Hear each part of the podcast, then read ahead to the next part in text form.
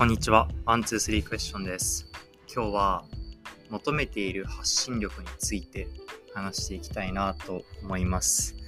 まあ、すごい久しぶりのポッドキャストで、あの、今ちょっと外で撮ってるので、ちょっともしかしたらなんか虫が鳴いてるので、若干ノイズが入ってるかもしれないんだけど、ちょっとその場合は、あの、すいません。えっと、まあ、すごい久しぶりのポッドキャストで、すごい話したいことたくさん溜まってたんだけど、まあ、なかなか時間取れなかったりして、あの、時間空いちゃってすいませんでした。今日はね、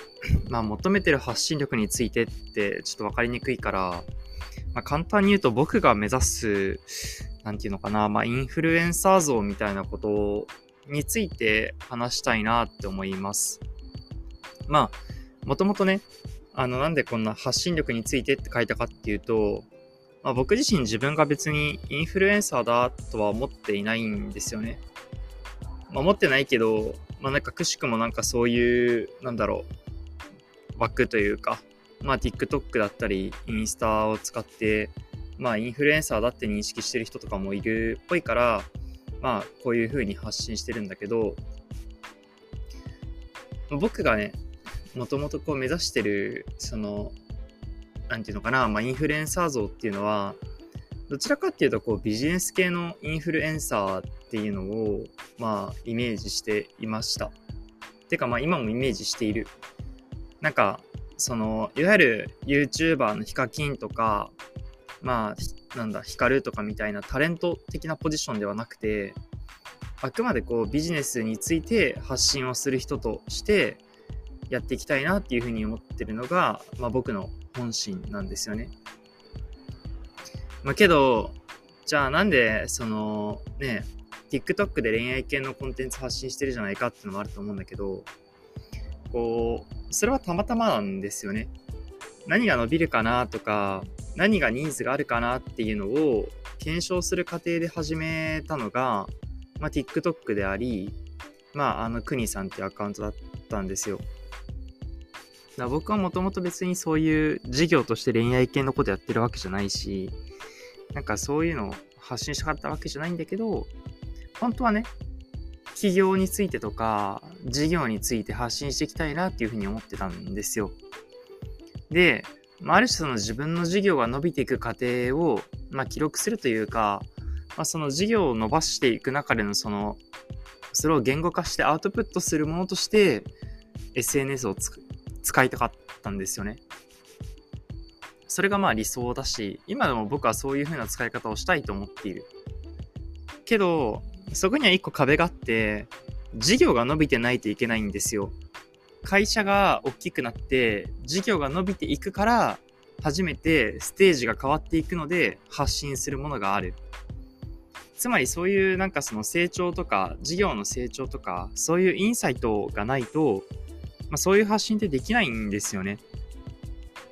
だからそれはある種、会社が健全に成長してる人ができる特権みたいなものが、ところがあって、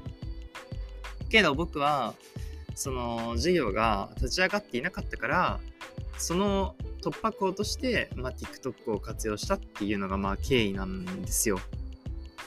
つまり、その事業に関する発信とかビジネス系のインフルエンサーになれる人ってまあ、成功してる人だけなんですよね。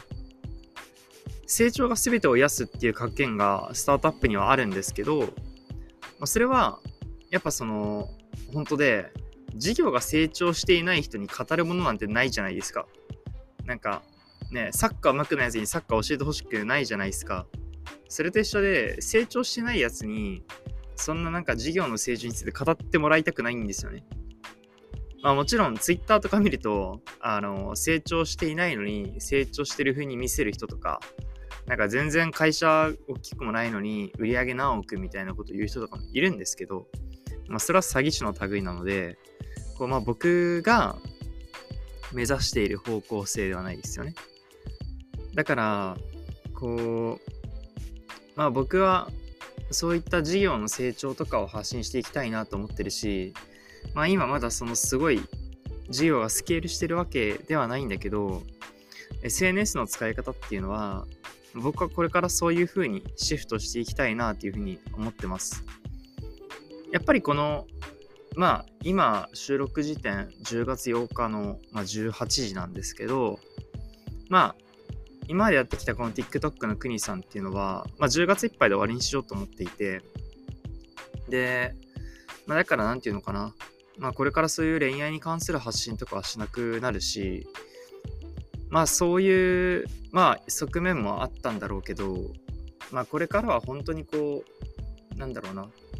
起業家としての自分っていう形、まああとアプリの開発とかしてるんで、まあアプリ開発関連の投稿とか多くなっていくかなと思っていて、やっぱりこう、すごい気づきはあったんですよね。TikTok やって、まあなんか顔さらしたりするの嫌だなと思ったけど、まあそれは、それを上回るほどのその学びというか、インサイトはあって。